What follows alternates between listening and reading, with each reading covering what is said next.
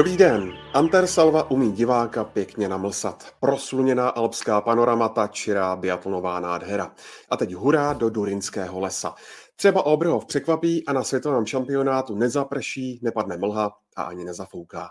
V jakém světle se ukáží čeští reprezentanti? Jak je na tom obhajkyně zlata z pokluky Markéta Davidová? Překvapí Češi ve štafetách a jak jim sedí tratě a střelnice v Oberhofu? Jenom o tom se budeme bavit v Biaton Focus podcastu. EU zdravím redaktora České televize Tomáše Lachmana. Tomáš, ahoj. Ahoj, zdravím všechny posluchače a diváky. Je tu s námi taky Matěj Tomíček z idnes.cz. Ahoj Matěj. Ahoj, ahoj. A pochopitelně nechybí Hinek Roleček z webu čtsport.cz. Ahoj Hinku. Ahoj, dobré ráno. A od mikrofonu zdraví a příjemný poslech přeje Ondřej Nováček. Šéf českého biatlonu Jiří Hamza v rozhovoru pro českou televizi vyhlížel před šampionátem medaily a největším želízkem je samozřejmě Markéta Davidová. V minulosti ukázala, že se na velké akce umí připravit, ale na druhou stranu v poslední době trochu bojovala se střelbou v leže. V jakém rozpoložení Tomáši byla Markéta při té generálce v Anterselvě, jak to vidí trenéři a na co se v té závěrečné přípravě v italském Rednown podle tebe zaměří? V jakém byla rozpoložení? No, bylo to trochu nahoru dolů. Eh, stačí se podívat na výsledky, protože nejprve to moc nešlo na střelnici, vlastně svým způsobem potvrdila to, co jí trápilo v Rupoldingu, střelba v leže, jak už bylo řečeno ten eh, sprint se tolik nepovedl. Pak ale přišel stíhací závod, najednou Markéta v leže pálila naprosto skvěle, pak eh, se jí to trošku zase vrátilo v té štafetě, takže rozpoložení bych řekl je tak půl na půl.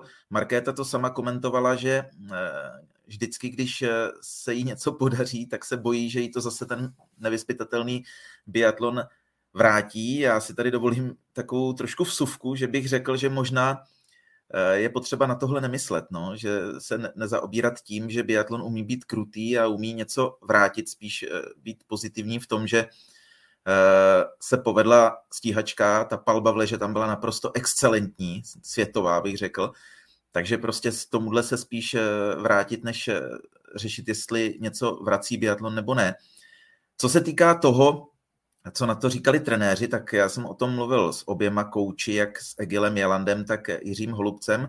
Oba se shodli na tom, že není úplně třeba hledat nějaký společný jmenovatel v tom, co chybí Markétě při střelbě v leže aktuálně. Ona je pravda, že každý se eh, tak nějak někdy s něčím takovým potýkal z biatlonistů. Občas prostě ta střelba v leže vypadá jednodušší, ale ta poloha je samozřejmě strašně důležitá. Jiří Holubec trochu naznačoval, že možná levý loket eh, nepracuje tak správně, jak eh, by měl v té poloze v leže. Markéta spouští pravou rukou a samozřejmě eh, zaujímá tu polohu na ten levý loket, který možná úplně tam správně nebyl, ale na co se zaměřit při přípravě, nevím, jestli je úplně dobré řešit neustále dokola polohu v leže, protože se z toho pak v hlavě může stát problém. Takže teď asi je potřeba nastavit od trenéru mm, něco takového jako úplně to nevypustit, to znamená nepodcenit, ale na druhou stranu neudělat z toho problém, který by třeba pak marketu mohl trápit eh, dlouhodobě. Takže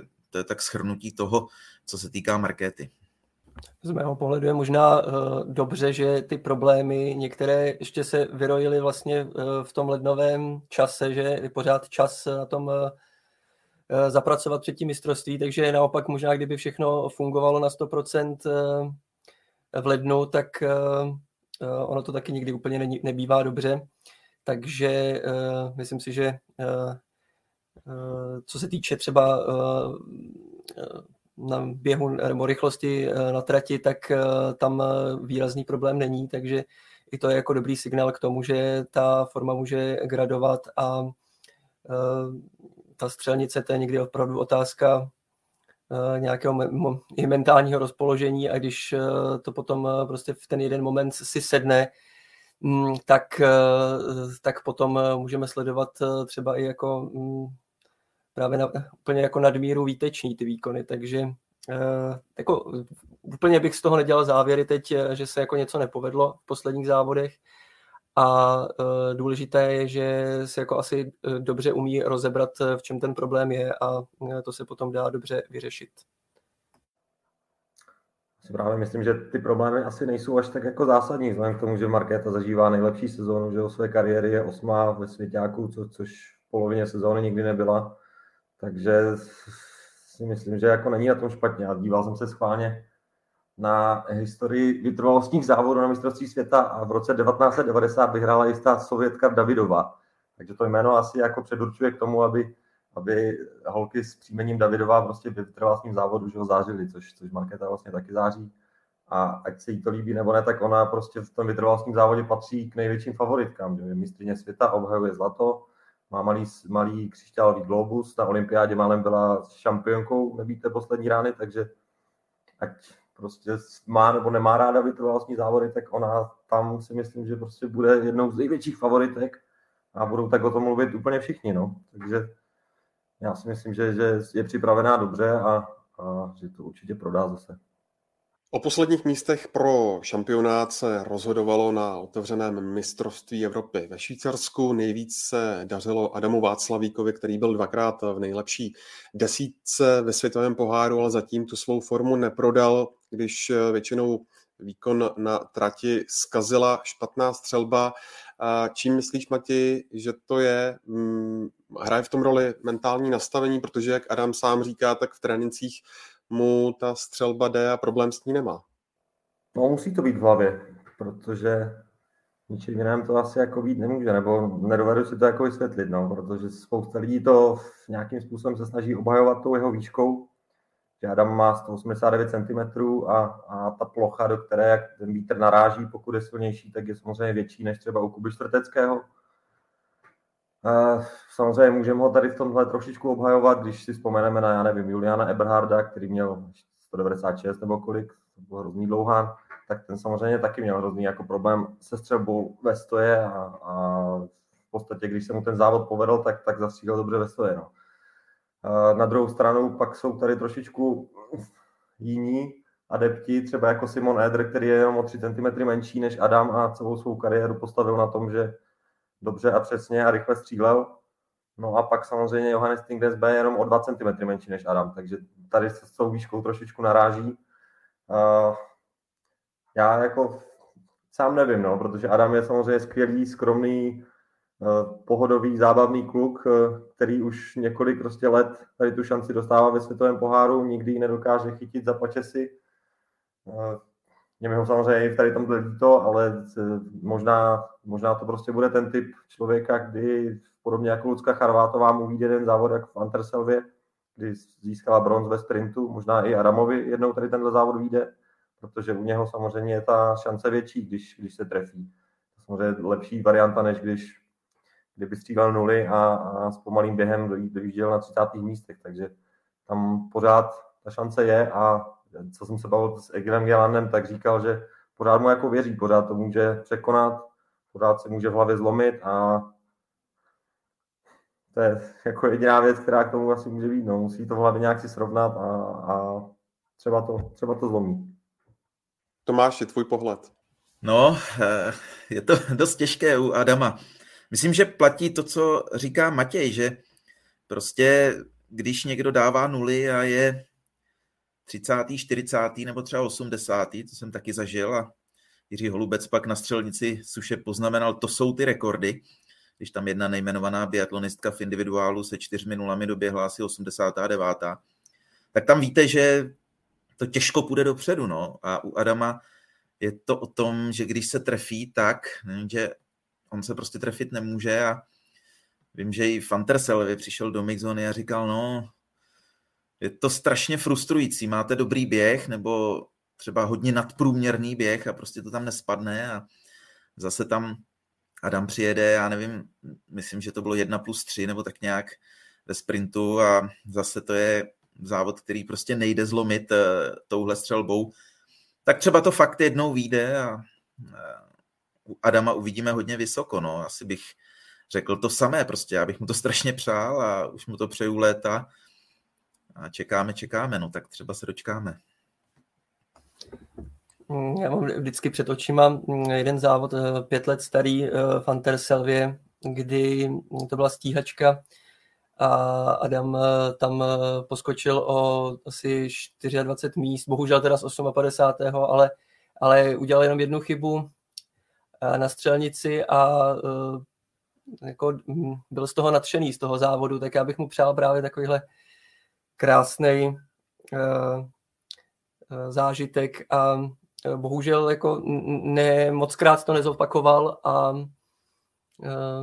pro mě to byl takový signál, že, že to bylo to před olympijskými hrami v Pyeongchangu a hm, pro mě to byl takový signál, že, že prostě na to má že když to teda opravdu všechno prodáte, kdy ještě ta třeba ta rychlost běhu nebyla úplně taková, takže i třeba teď, kdybych to sečet s tou v podstatě životní formou, na lyžích téměř, tak eh, eh, opravdu tam může být takový jako příjemný, překvapivý závod, který eh, může nastat a taky bohužel nemusí, no, pokud se to prostě nesejde. No.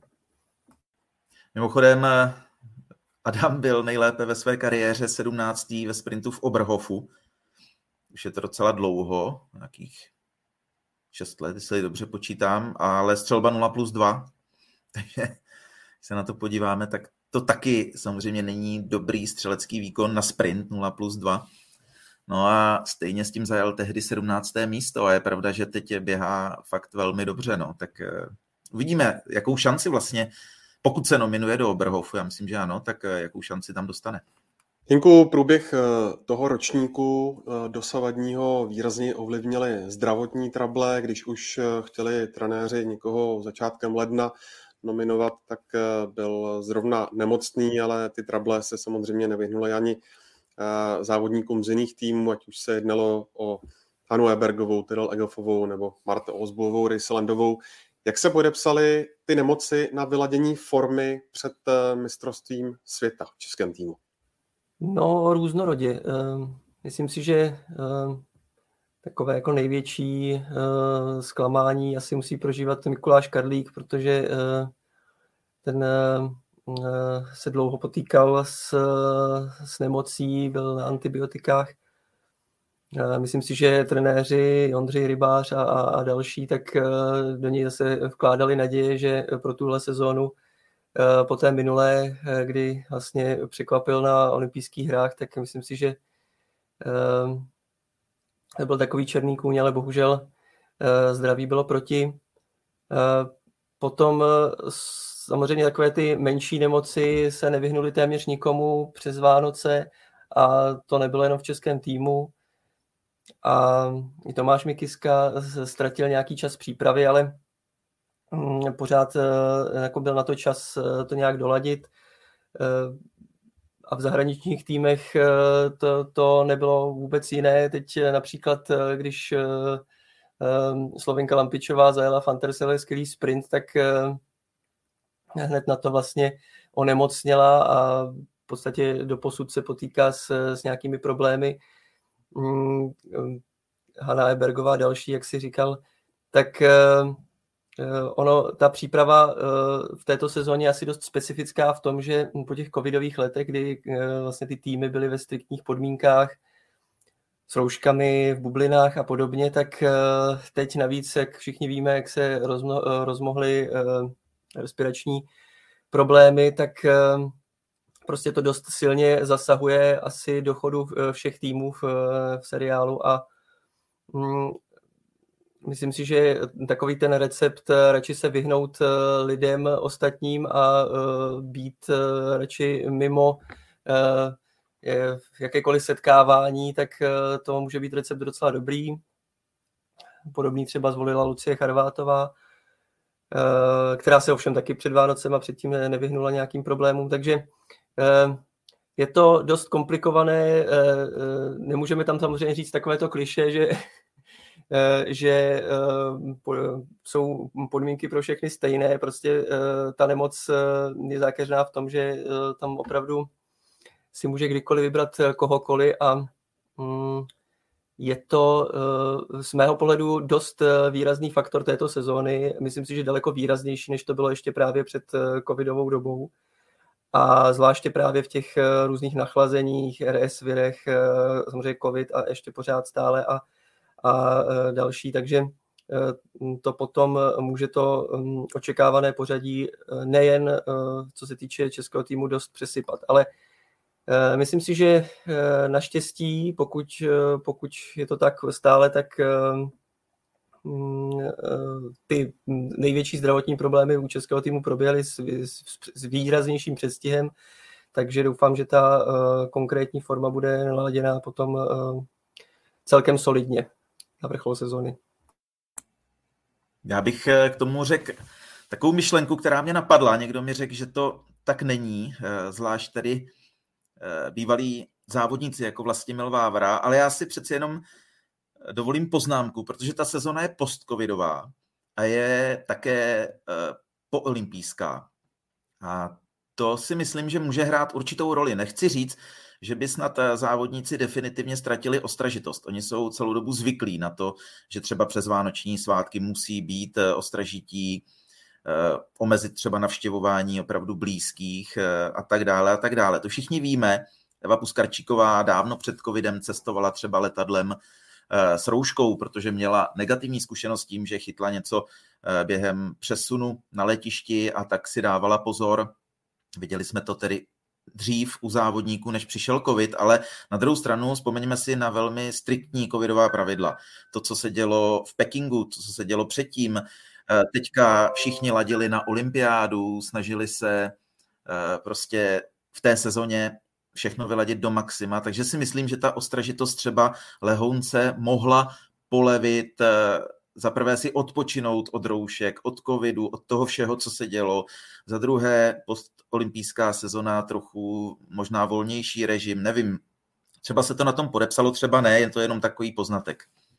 Souhlasím s tou ostražitostí, no, protože mi to i Lucka Charvátová v Antreseve přiznala, že bych ona vlastně řekla větu, že by se měli možná v něčem vrátit do těch covidových let že, že možná ty roušky a všechny ty opatření, které byly, tak možná nebyly jako úplně špatné, vzhledem k tomu, že to tělo sportovce je samozřejmě náchylnější ke všem nemocem, vzhledem k tomu, když jsou ve formě, že jo, a, a chytnou v podstatě cokoliv, co kolem nich jako proudí. A samozřejmě další věc je, že každý to má trochu jiné, každý má trochu jinou imunitu. Franciska Projsová podle mě nemá imunitu, nebo nedovedu si to vysvětlit, je každou zimu nemocná takže je to, je to složitý problém. No a samozřejmě další věc je, už jsme se kdysi bavili s lékařem českého týmu a ten úplně nesouhlasil s tím, aby čeští závodníci jezdili před vrchol, vrcholem domů, že, že to je prostě nejhorší věc, kterou můžou před, tím, před tou akcí udělat a že třeba Norové nebo Francouzi nebo Němci skoro jako vůbec nedělají, protože právě se bojí toho, že když přijedou domů, tak tam ty choroby lítají, jsou tam děti a tak dál a to zatím se v českém týmu úplně jako stoprocentně nepovedlo udělat, takže budeme doufat, že to nikoho neovlivní a, a všichni do Oberhofu odjedou, no, protože by to byla škoda. Když si Matěj zmínil Francisku Projsovou, tak ta oznámila, že kvůli zdravotním problémům nepojede do Oberhofu a předčasně ukončila sezónu, ale ještě mě zajímá, předtím si hovořil o Luce Charvátové, s níž si mluvil v Anterselvě a ona přiznala v prosinci, že se jí vrátily ty problémy s metabolismem. E, zmiňovala se o tom nějak e, obšírněji? V Anterselvě už ne, ona to řešila v Ofilsnu a v Anterselvě už naopak říkala, že si myslí, že ta forma jde jako trošičku nahoru, že se na lyžích cítí zase o něco líp, že jí to zase líp odjíždí, možná, že to bylo i tou Anterselvou, kterou ona jako vždycky má ráda, vždycky tam ráda vrací, takže že to bylo i tím, ale o těch problémech už nemluvila. Tomáši, když jsme řekli A, tedy Markétu Davidovou, tak musíme říct si taky B v rámci českého týmu a to je Michal Krčmář, který je jednoznačnou oporou mužské části reprezentace. Eh, na lyžích předvádí snad nejlepší výkony v kariéře a v celkovém pořadí světového poháru drží 15. pozici, čímž si zajistil účast v závodu s hromadným startem v Oberhofu.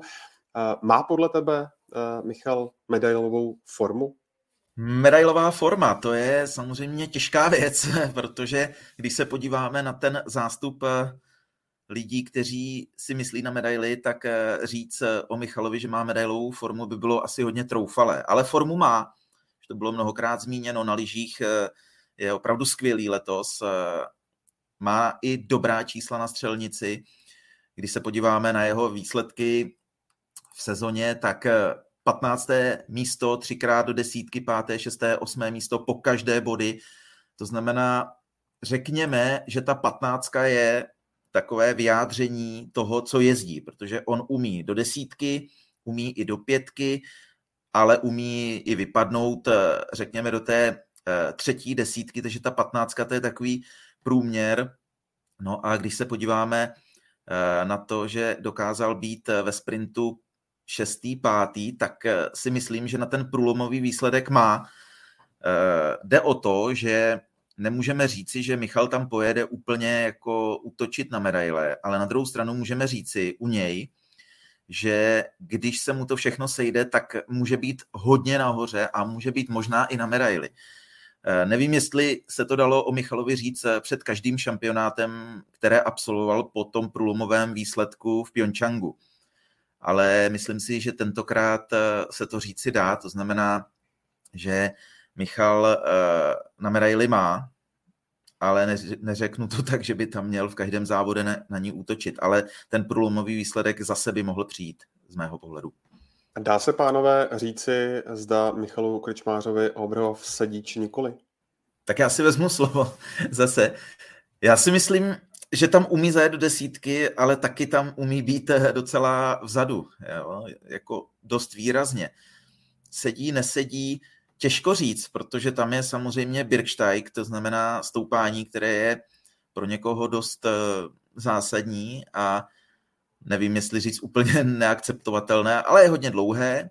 Eh, ta trať samozřejmě není vůbec jednoduchá, to počasí tam umí být eh, strašně zlé. Michal to poznal eh, na začátku své kariéry ve štafetě, jestli si pamatujete, tak tam tehdy český tým vlastně po prvním úseku skončil. Bylo to za šílených podmínek, já jsem tam byl tehdy přímo na místě a něco takového jsem snad ještě nezažil, co se tam dělo. Tam ta trať byla úplně ledová, padal prostě déšť, který namrzal okamžitě. Když jsem šel po schodech nahoru na tribunu, tak jsem se držel všeho kolem a stejně jsem neustále padal to byl neuvěřitelný závod, který byl nakonec eh, dokončen na hraně regulérnosti, takže Michal tam poznal tvrdou stránku počasí, poznal tam i velmi kvalitní závody do desítky, takže asi nemá úplně jednoznačný názor na Oberhof, určitě eh, vzpomíná na některé roky, eh, že by je radši vymazal a některé zase, které tam byly hezké a že by se tam rád vrátil. Já si pamatuju, že jsem tam jel v době covidu asi dva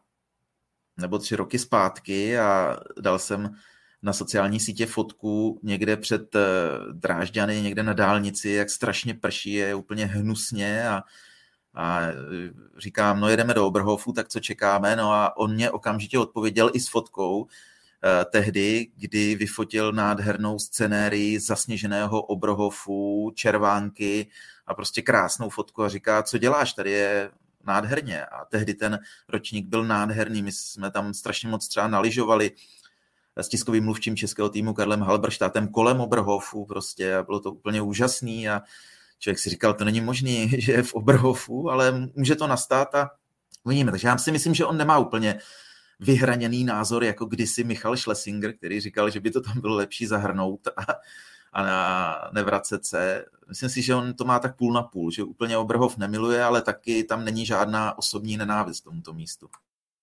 Já si myslím, že mu může pomoct i to, že má vlastně jistotu startu v Hromaďáku, že je 15. ve světovém poháru, že, má, že může jít vlastně do toho mistrovství si tak klidnější, i v tady tomhle smyslu, že není tam žádný tlak na to, aby, aby zajížděl dobré výsledky, což samozřejmě on bude chtít, ale, ale jako v mysli mu to si myslím, že může pomoct. A a co se týče těch tratí, mi přijde, že Michal není ten typ, který by měl vyhraněný jak nějaký styl na, na nějakou trať, kde by, která by mu se o něco víc než ostatní, že dokáže tím svým agresivním a jako rychlým stylem zajet úplně kdekoliv, když mu to sedne a vzhledem k tomu, jakou formule to má, tak, tak si myslím, že klidně ty medailové ambice může. Samozřejmě u těch mužů je to těžké, protože Druhý Lagride má 400 bodů, snad náskok na třetího, uh, třetího Ponciluomu, nebo kdo tam teďka je, nebo Kristiansena ve světovém poháru, takže jako ti dva jsou trošičku odskočení s Johannesem B. V podstatě se dá říct, že se bojuje skoro jenom o bronz a no, na tu jednu medaili je tam těch adeptů jako strašně moc, no, takže bude to těžké. Jinku, eh, co střelnice v Oberhofu? No, no to tak jako navážu plynule na Tomáše. Záleží hodně na tom počasí, protože často, když se tam jelo v lednu, tak tam navíc byla ještě špatná viditelnost relativně, takže mlha, když tam prostě mží a tak dále. Takže mm, mm, a samozřejmě ten nevyspytatelný vítr, ty porivy jsou tam často takové jako to do člověka uhodí a uh, potom je tam zase chvilku klid, takže to je to přesně to, co asi e, biatlonisté nemají úplně rádi. Uh, navíc uh, ten příjezd uh, tím, jak je tam ta dlouhá, dlouhá, nekonečná rovinka, často se jede proti větru, takže třeba mm, když to člověk musí jet za své, tak potom se to může i projevit na té střelnici, takže není to nic rozhodně jednoduchého. A možná ještě eh, se vrátím k těm eh, tratím, protože vlastně tím, že ten celý areál se kompletně rekonstruoval před mistrovstvím světa, tak se tam i mírně změnily některé drobnosti, takže vlastně ten Birsteig, jak už, jak už tak byl dlouhý, vlastně téměř skoro půl kilometru má, tak ono se ještě trošku mírně, mírně vlastně prodloužilo takový ten jeden závěrečný hrb, Eh, tak eh, to už jako někteří biatlonisté říkali, jako, že to snad není možné, že, že už tak, eh, tak dlouhý kopec a ještě, ještě vlastně tam je taková závěrečná koruna. Já jenom no. do toho hinku skočím, já jsem jel už tu prodlouženou verzi, vyzkoušel jsem si to na vlastní kůži a to je opravdu nekonečná věc a nic takového ve světovém poháru není. Jel jsem i zeď v Kontiolahty a ta je, i když je tak strašně prudká, mnohem příjemnější, protože tam je sice strašný hank, ale máte to rychle za sebou a tady pořád vlastně stoupáte, najednou jste nahoře a ještě se vám tam objeví další brdek a to je jako třeba pro můj mysl naprosto devastující.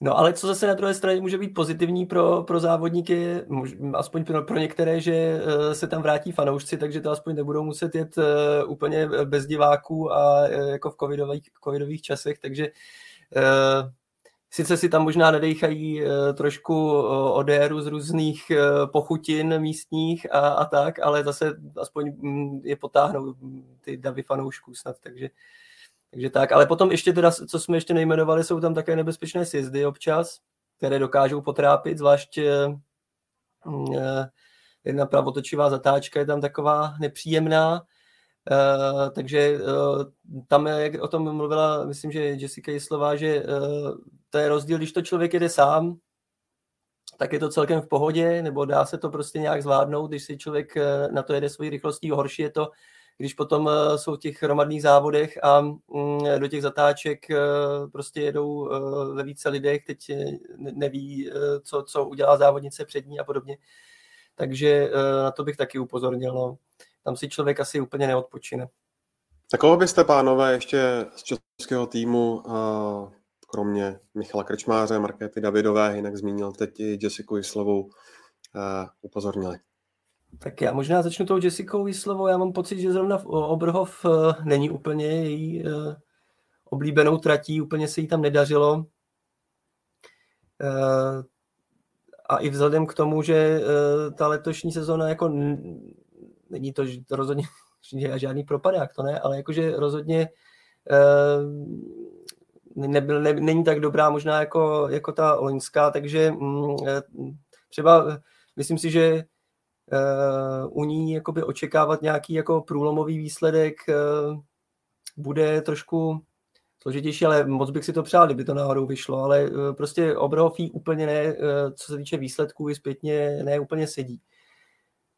A um, co se týče dalších, tak um, um, myslím si, že jako uh, Lucie Charvátová třeba, která uh, občas, uh, když jako říká, že samozřejmě ten Birksteig taky jako se toho děsí a nebo nemá to úplně ráda, tak uh, myslím si, že naopak uh, třeba ta složitější nebo ta um, komplikovanější trať třeba jí může trochu nahrávat. Ale otázka, no. Za mě je tam v této sezóně dost eh, veliká mezera, tedy za lídry českého týmu Markétou Davidovou a Michalem Krčmářem. Stačí se podívat eh, do průběžného pořadí světového poháru a taky na to, jak eh, ostatní bodují. To znamená, když se podíváme třeba na Jakuba Štvrteckého, tak samozřejmě budíš pochváleno jeho osmé místo ve sprintu, ale z těch devíti individuálních závodů, které jel, tak dvakrát bodoval. Jo.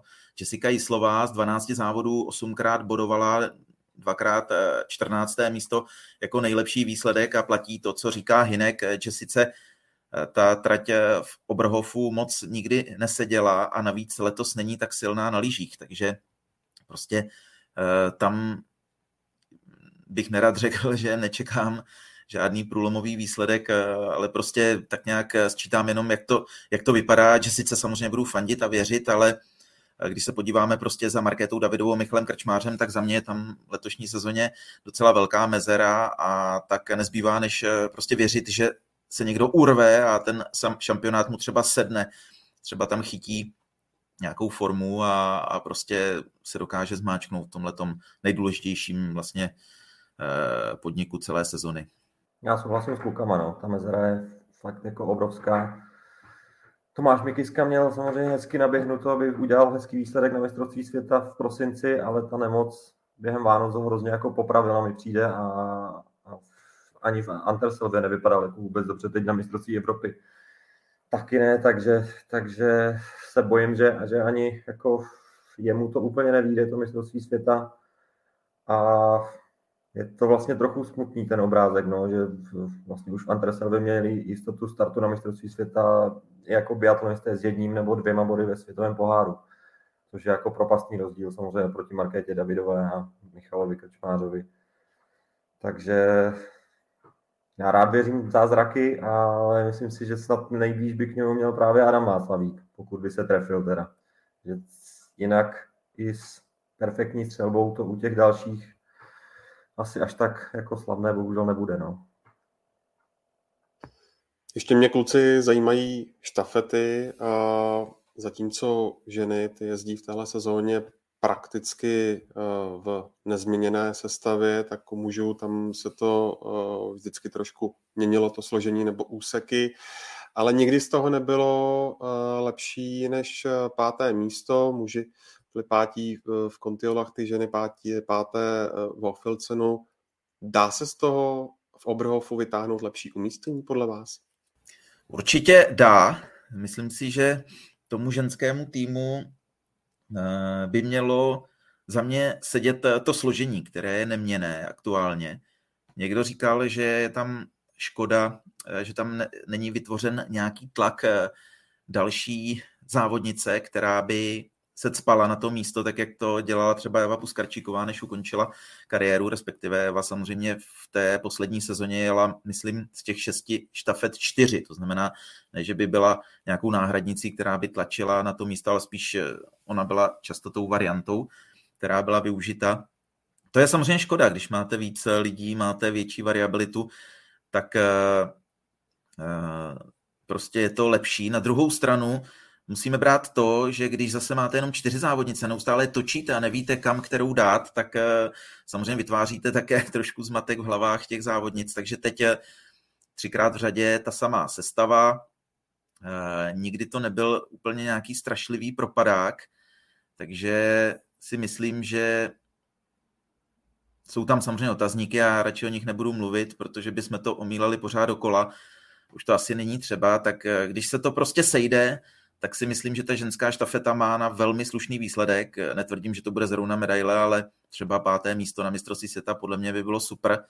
Na autou mužského týmu vidíme, no, tam Michal Krčmář dvakrát rozjížděl. Za mě ten jeho výkon v Anterselvě byl naprosto skvělý. Prostě to je biatlon, který mě prostě strašně bavil. Prostě on jel hlava nehlava, babang, totální biatlon. Prostě dvě chyby ve stoje OK, jako ale 36 sekund ta položka, to bylo něco, co mě strašně baví. No. Tak tam je otázka, jak to trenéři postaví, protože postavte dvakrát eh, před mistrovstvím světa eh, Bimba na první úsek a pak ho dejte někam zase jinam. Nevím, nevím, jak to bude. Prostě je to oříšek a třeba tam zase přijde tahle varianta, někdo tvrdí defenzivního biatlonu. Nevím, jestli to platí nebo ne, ale mě to docela jako bavilo. no, um, Defenzivní biatlon, no to je, to je otázka, no, protože samozřejmě je to taková ta uh, jistota, že, nebo jist, no je to jistota, že prostě ta štafeta nezačne špatně a pak uh, se to už bude jenom bránit ten výsledek. V tomhle smyslu možná defenzivní, ale vlastně uh, uh, mně se ten, mně se vlastně to úplně jako mm, zdá, jako že by to mohla být ta cesta, protože potom uh, ono, uh, vlastně můžou trenéři vycházet třeba z faktu, že momentálně mm, ta běžecká forma těch závodníků není tak špatná a není vůbec špatná a um, pokud, pokud to prostě vyjde potom na střelnici, tak uh, to může potom vést jako vyloženě k, jako k výbornému výsledku, což jsme vlastně viděli trochu protože je něco jiného, než když potom eh, se ta štafeta někdy dohání, eh, když se nepovede první, druhý úsek prostě z, z 15. místa, tak to už potom ten výsledek na tom posledním úseku, kdy jedou ty nejlepší, se dohání potom strašně, strašně špatně. No. Takže za mě, za mě tahle ta taktika vlastně i vzhledem k tomu výsledku hmm, vlastně není úplně, úplně marná, ale co se týče, co se týče eh, toho výsledku jako celkového na mistrovství světa, tak eh, ono nezáleží samozřejmě jenom na tom, jestli mm, českým štafetám eh, to vyjde, co se týče hlavně střelby asi, ale prostě záleží na tom, jak, jak, jak to vyjde těm ostatním. No je to vždycky v, to, v tom biatlonu to porovnání, takže vzhledem k tomu, že to startovní pole neuvěřitelně, neuvěřitelně vlastně vyrovnané, myslím, že samozřejmě teď nepočítám nory v mužské části, ale zvlášť té ženské, k tomu se možná ještě dostaneme, tak eh, tam eh, je opravdu eh, tolik štafek, který, který se můžou umístit nejvýše, že ehm, jakoby tam, tam prostě se musí čekat taky, co, co předvedou ostatní. A je možná dobře, že se to právě jde v tom Oberhofu, kde ta střelnice třeba konkrétně je velmi nevyspytatelná, takže v momentě, kdy ty podmínky budou horší, tak tam může dojít jako k velkým překvapením, si myslím. No a ještě, Matěj, poslední věc z toho, řekněme, českého bloku. Tradičně se hodně mluví o střelbě, zvlášť po příchodu trenéra Mata Emonce. Dá se podle tebe už teď po pár měsících eh, pozorovat třeba nějaká proměna v přístupu ke střelbě, ať už ze strany závodníků, a to jak v tréninku, tak i při těch eh, samotných ostrých závodech? Určitě dá, eh, protože je to vlastně dáno i těmi procenty, když se na ně podíváme. Tak Michal se ve střelbě zlepšil, je stabilnější, vypadá líp, je o něco rychlejší, dokáže tu položku odstřílet i za 25 sekund. Kuba Štrtecký se taky o něco zlepšil ve střelbě, když to možná občas není vidět, ale, ale taky je tam to zlepšení.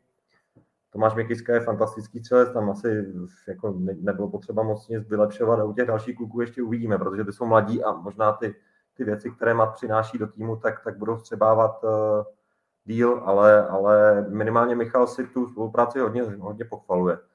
On samozřejmě oceňuje na Metovi všechny ty znalosti a myslím si, že i od něho bere trošičku víc všechny ty rady, že jakmile vidí, že ten člověk něco v té střelbě dokázal, že nemluví jen tak do větru, že, že prostě Met, Met má ten cit pro tu zbraň, takže i Michal tomu jako věří o něco víc a, a bere si všechno to, co mu Med říká.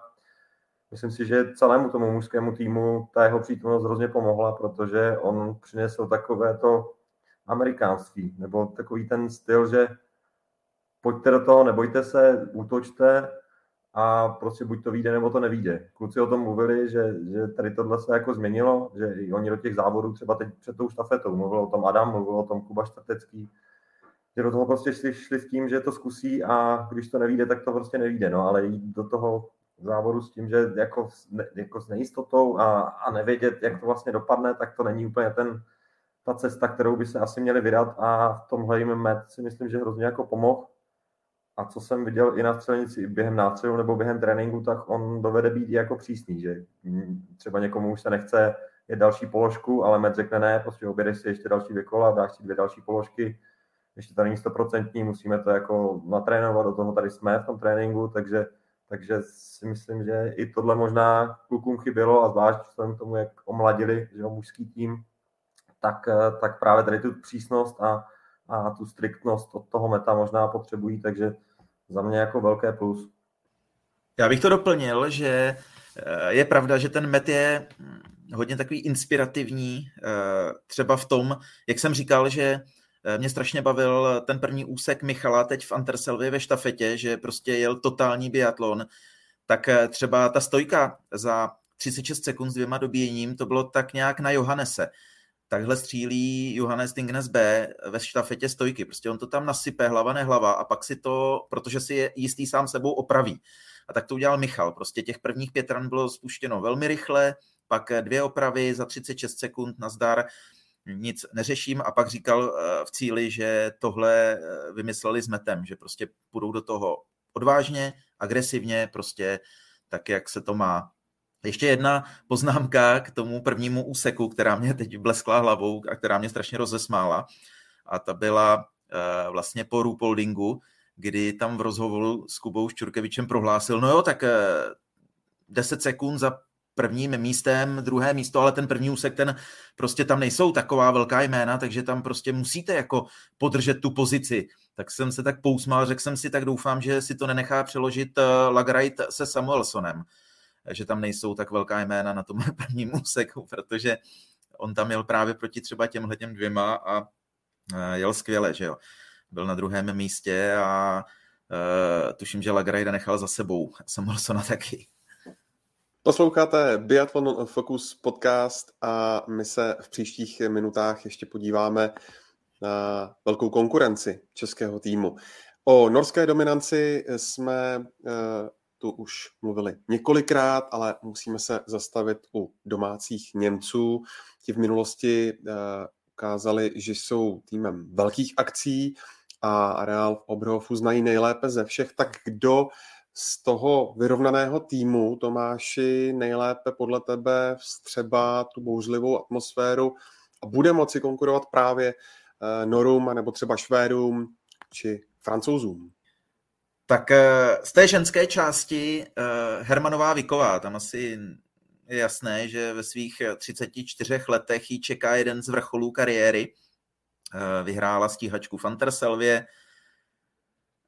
Vanessa Foktová narodila se ve Šmalkaldenu, což je vlastně kousek od Oberhofu, takže biatlonově vyrostla právě tady. A navíc právě v Oberhofu v loni premiéra ve světovém poháru dvakrát 12. místo. Takže tahle dvě jména v té ženské části. Ale musíme jedním dechem zase dodat, že nevím, jestli Němci úplně neumí v Oberhofu, ale Hermanová Viková byla ve své kariéře 11krát první, 7krát druhá, 4krát třetí a z toho jen jednou druhá v Oberhofu. Takže eh, nevím, jestli úplně tohle středisko má v oblibě.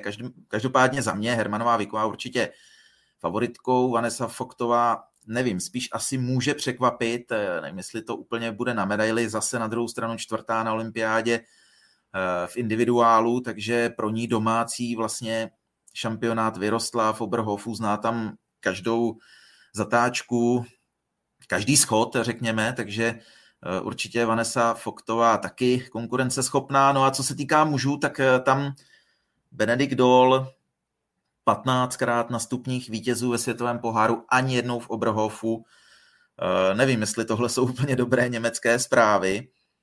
Každopádně na druhou stranu musíme říct, že Benedikt Dol jezdí letos velmi slušně, David, co byl třetí v individuálu v Kontiolachty, Roman Res, třetí ve sprintu v Kontiolachty, třikrát čtvrté místo, Justruf eh, Štrelo v sezóně už třikrát v top ten, takže Němci, řekněme, mají kam sáhnout. Nevím, jestli úplně umí v Oberhofu, tam to může znamenat eh, možná trošku problém. Já jestli si dobře pamatuju, že tam jsem zažil i na vlastní kůži to, že se tam strašně hádali Němci s novináři, protože prostě v Rennsteig aréně nebyli schopni zajet eh, kvalitní výsledek. Jednou tam tuším ve sprintu snad nebyly poprvé v historii ženy na bodech. Eh, takový závod mě tam někde vytanul v paměti, takže se tam strašně hádali s novináři, bylo tam velké napětí. Takže Němci mají kam sáhnout, jak jsem jmenoval ta jména, řekněme, tam je určitě 5-6 men v obou v kategoriích ženské i eh, mužské, kteří mohou jít až klidně na medaily, ale zase musíme připomenout norskou dominanci, jsou tam francouzi, švédové, prostě je tam spousta lidí, kteří budou hodně nahoře. Těžko říci, ale určitě Němci šanci na dobrý výsledek mají, ale budou pod domácím tlakem a Obrhov nebývá úplně milosrdný k Němcům, tak uvidíme. Mati, eh, švédský tým mě zajímá, už jen to suverénně válcuje Elvíra Ebergová, ale jak eh, vidíš situaci u mužů a nečekal si třeba, že eh, Sebastian Samuelson bude před Martinem Poncovolmou? Čekal, nečekal. Možná všichni čekali no, po loňském třetím místě ve světovém poháru. Jenže, jak už to má říkal, no, ta olympijská sezóna bývá vždycky ošidná a, a těžko říct, co se Samuelsonovi stalo. No. On jako samozřejmě není, není nějak jako hrozný, on je 13. ve světovém poháru, on zas jako o tolik neklesl a když se podíváme na ty body, tak, tak tam mezi čtvrtým a snad jedenáctým místem je 60 bodů nebo něco takového, to, což je jedno vítězství, že? takže uh, tam se to jako může docela dost rychle změnit. Ale je fakt, že mu chybí, něco mu chybí, něco extra. On v minulé sezóně byl šestkrát na stupních vítězů, letos ani jednou. V podstatě se jim ani nepřiblížil. Štafetu, teď nevím, jestli v pokluce nebo kde je poslal na tři trestná kola, takže ta střelba mu trošičku odešla. Odešla mu i, i trochu běh. Když jsem se díval na ty časy z minulé sezóny a z té letošní, tak, tak je tam propad třeba o 10-15 sekund v těch závodech, což není málo na biatlon samozřejmě, což hraje roli v tom, jestli dojede na bedně nebo nedojede.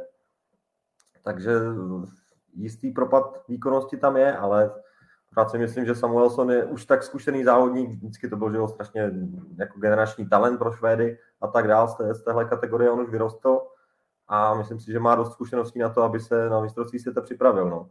U Poncilomi je to trošičku opačný případ, protože to byl vždycky výborný běžec, už roky patří prostě k top 5 na lyžích a letos to trošičku začal skloubit i s, i s tou střelbou, i když procentuálně si myslím, že má ty procenta úplně stejné, ale začnou mu vycházet ty závody, které on potřebuje, což je sprint, kde, kde dokáže zastřílet třeba i nuly a v tom případě je samozřejmě na bedně.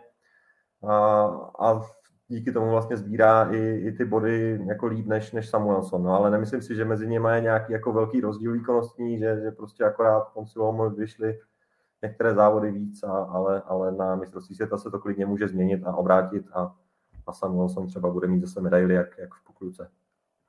Jinku, když jsme se bavili o štafetách u českého týmu, tak eh, se samozřejmě musíme zastavit taky u štafet eh, konkurenčních. Eh, u mužů tam asi není úplně příliš o čem, ale jak vidíš situaci mezi ženami? No, v ženských štafetách já očekávám velkou řeš, no. Tam, když sleduju, sleduju tu, tu neuvěřitelnou jakou tu francouzskou dravost, naposled v Antersevě téměř dokonalost na střelnici, k tomu eh, věřím v to, že eh, ještě Hanna Ebergová nějak doladí formu, takže to švédské eh, sesterské duo plus vlastně mm, stabilní čtveřice už od minulé sezóny bajkyně olympijského prvenství. Takže jakoby ta krásná švédská vyrovnanost k tomu myslím si, že je to i to eh, domácí Německo, i když eh, tam Hermanová Viková eh, jasně činí, tak právě když se k tomu přidají další, jako Tomáš jmenoval Vanesu Foktovou, nebo i další, tak myslím si, že zrovna v týmových závodech právě Němci můžou, můžou být na tom ještě výrazně lépe. Potom Potom eh, Italky rozhodně, eh, když Vitociová eh, přežije Lešku a Vírerová potom předvede rychlo palbu, tak myslím si, že i ty mladší kolegyně výborně, výborně můžou tu čtverici doplnit. No a nesmíme zapomínat na Norky a s, navrátilkyní Marte Osbou Ryslandovou, je pravda, že uh, ta to asi sama nezachrání a pokud Ingrid Tandrevoldová naváže v tom špatném slova smyslu na ty výkony z Anterselvy, tak to asi moc nadějně nevypadá, ale já věřím, že že taky jako budou určitě chtít urvat, urvat medaily, když letos to v té ženské části jako rozhodně nebudou mít vůbec snadné. Takže do tohohle boje ještě bych samozřejmě rád, aby pronikly, pronikly české reprezentantky, ale eh, z toho, co jsem jmenoval, tak je patrné, že opravdu to bude hodně složité. Eh, když se vrátím k těm francouzskám, jo, tam eh, to, to složení je jako výborné. Jo. Tam vlastně ty mladé Lou Jean Monotová, se, se nebo Kole Chevalierová se vlastně s tou zkušeností potom snoubí. Navíc Žili Simonová je letos opravdu fantastická. Takže eh, možná úplně nejvíce těším na ten souboj francouzek a švédek. No a eh, jak jsi zmiňoval u mužů, eh, ta norská dominance je zcela zřejmá. Jo? Tam vlastně třeba Van der Selvě, hmm, i když jako jeli na trestné, na trestné kolo, tak jako měli obrovský náskok před ostatními a Uh, I když uh, třeba v Rupoldingu Němci mohli střílet skoro dokonale, tak prostě na, na Nory to nestačilo. Pardon, vlastně to, to trestné kolo bylo v, v Rupoldingu těch Norů, abych se opravil. Každopádně tam uh, myslím, že pokud tu střelbu vy, vyloženě úplně nepokazí, tak uh, tam se pojede o, o další, do, další místa. No a co se týče mixů, tam je to letos taky dost, dost nevyspytatelné, protože Norum trochu chybí ta druhá členka týmu, dalo by se říct, protože teď si se vrací se Ma- Marte Ozbova, ale otázkou je, kdo, kdo, kdo ji dokáže doplnit. Uh, více vyrovnaní se tváří být právě francouzi, nebo Švédové, nebo uh, Italové. Eh, tam to vidím jako velmi otevřenou záležitost a myslím si, že třeba i domácí Němci právě by tam eh, pokud, pokud neuspějí tolik v těch individuálních závodech, tak myslím si, že v těch, eh, v těch štafetových tam, tam budou chtít před domácím publikem útočit hodně vysoko. Pánové, které z žen bude patřit ten světový šampionát? Bude to právě Žilí Simonová? Já myslím, že klidně to může být Simonová, která sice teď eh, v Anterselvě si trošku pokazila to renomé 18. místem a především sedmi chybami ve stíhačce. Uvidíme, co to s ní udělá. Ale na druhou stranu, ona už eh, v sezóně dokázala, že ta minulost, kdy byla hodně nevyrovnaná, každý horší výsledek ji srazil, takže možná je zapomenutá, protože ona za prvé ustála Uh, žluté číslo, což si vzpomeňme v minulosti na Hanu Ebergovou, Lizu Terezu Hauserovou, neustáli to úplně Hauserová třeba doma, kdežto Žilí Simonová dokázala ustát žluté číslo, což je první faktor, který je za mě docela jako zajímavý sledovat. A druhý faktor je domácí prostředí, kdy ona Fanci nezašala úplně ideálně 15. místo ve sprintu, pak ale třetí a druhá, to znamená, že se vrátila na stupně vítězů a stále drží tedy žluté číslo. Takže určitě Simonová bude hodně vysoko, ale nemyslím si, že by to byl nějaký dominantní šampionát, jako se dá očekávat od JTBčka, protože eh, je tam samozřejmě Elvíra Ebergová, uvidíme, taky si prošla nemocí, Denis Hermanová Viková prošla nemocí, už jsme to zmiňovali, že to tam létalo tam a zpátky.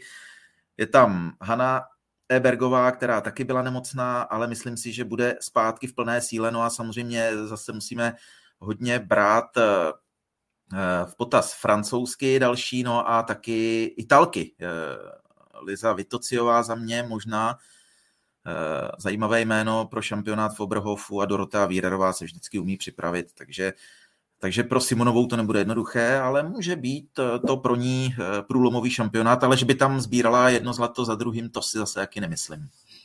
Souhlasím s Tomášem no, tady tomhle. Myslím si, že Simonová zatím má tu konstantní výkonnost natolik dobrou, aby, aby napodobila třeba Marte Vozbovou a Marte Silvy.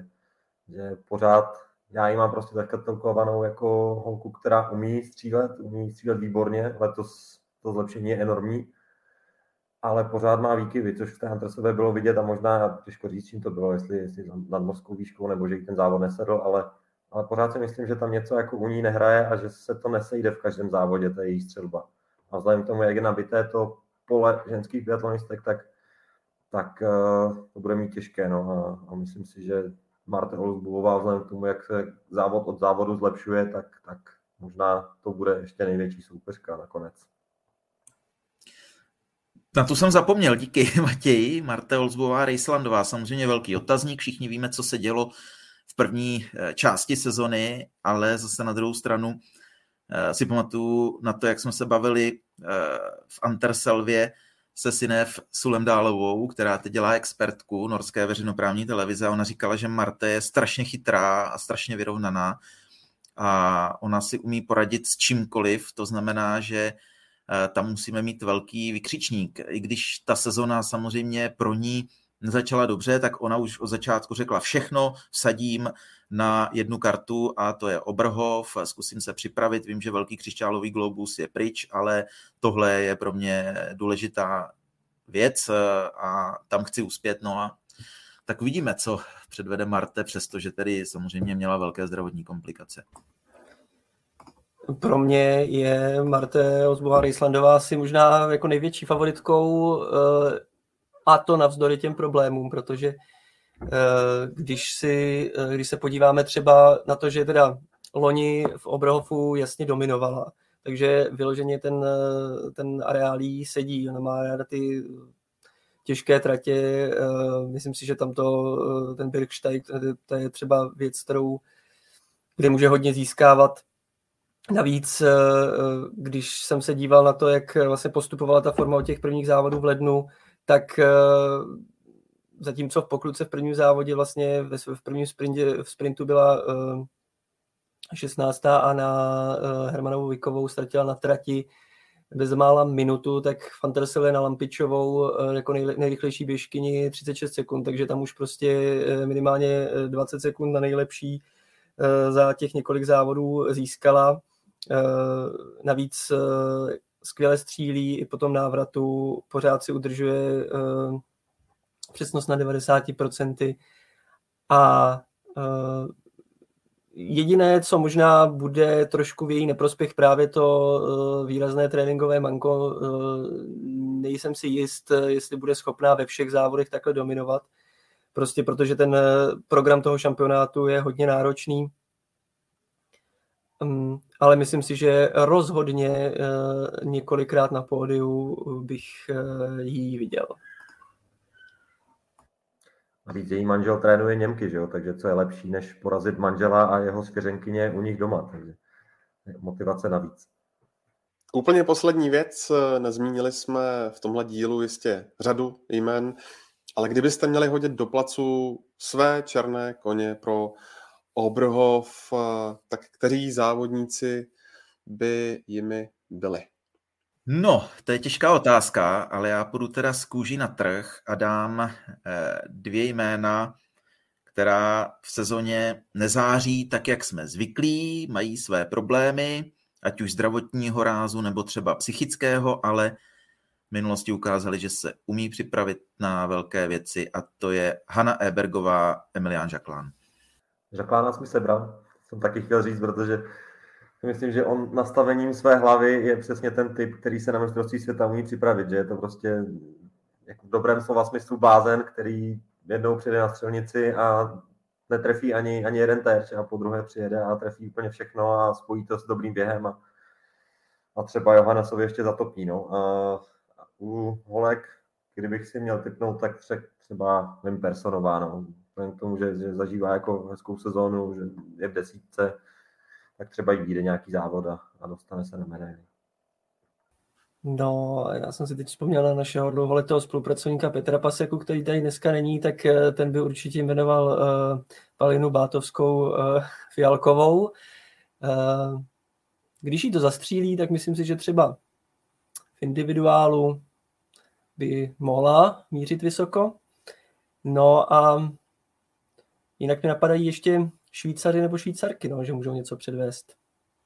Tak jo, světový šampionát v Oberhofu startuje ve středu 8. února smíšenou štafetou, no a všechny závody eh, můžete sledovat v přímých přenosech na ČT Sport nebo ČT Sport Plus a všechno podstatné, eh, včetně sestřiů, záznamů a rozhovorů najdete taky na webu čtsport.cz. Z Biathlon Focus podcastu je to všechno. Tomáš Lachman, Matěj Tomíček a Hinek Roleček byli jeho hosty a já jim za to moc děkuju. Taky díky. Já děkuju, jenom chci říci, že máme na postu experta pro mistrovství světa jedno velké a za mě zásadní překvapení. Super, těšíme se na to. Nezapomeňte mistrovství světa od 8. února. Uh, Biathlon Focus podcast i všechny další podcasty najdete na webu čtsport.cz ve všech podcastových aplikacích i na YouTube a my se na vás budeme těšit eh, zase někdy příště. A do té doby se mějte moc fajn.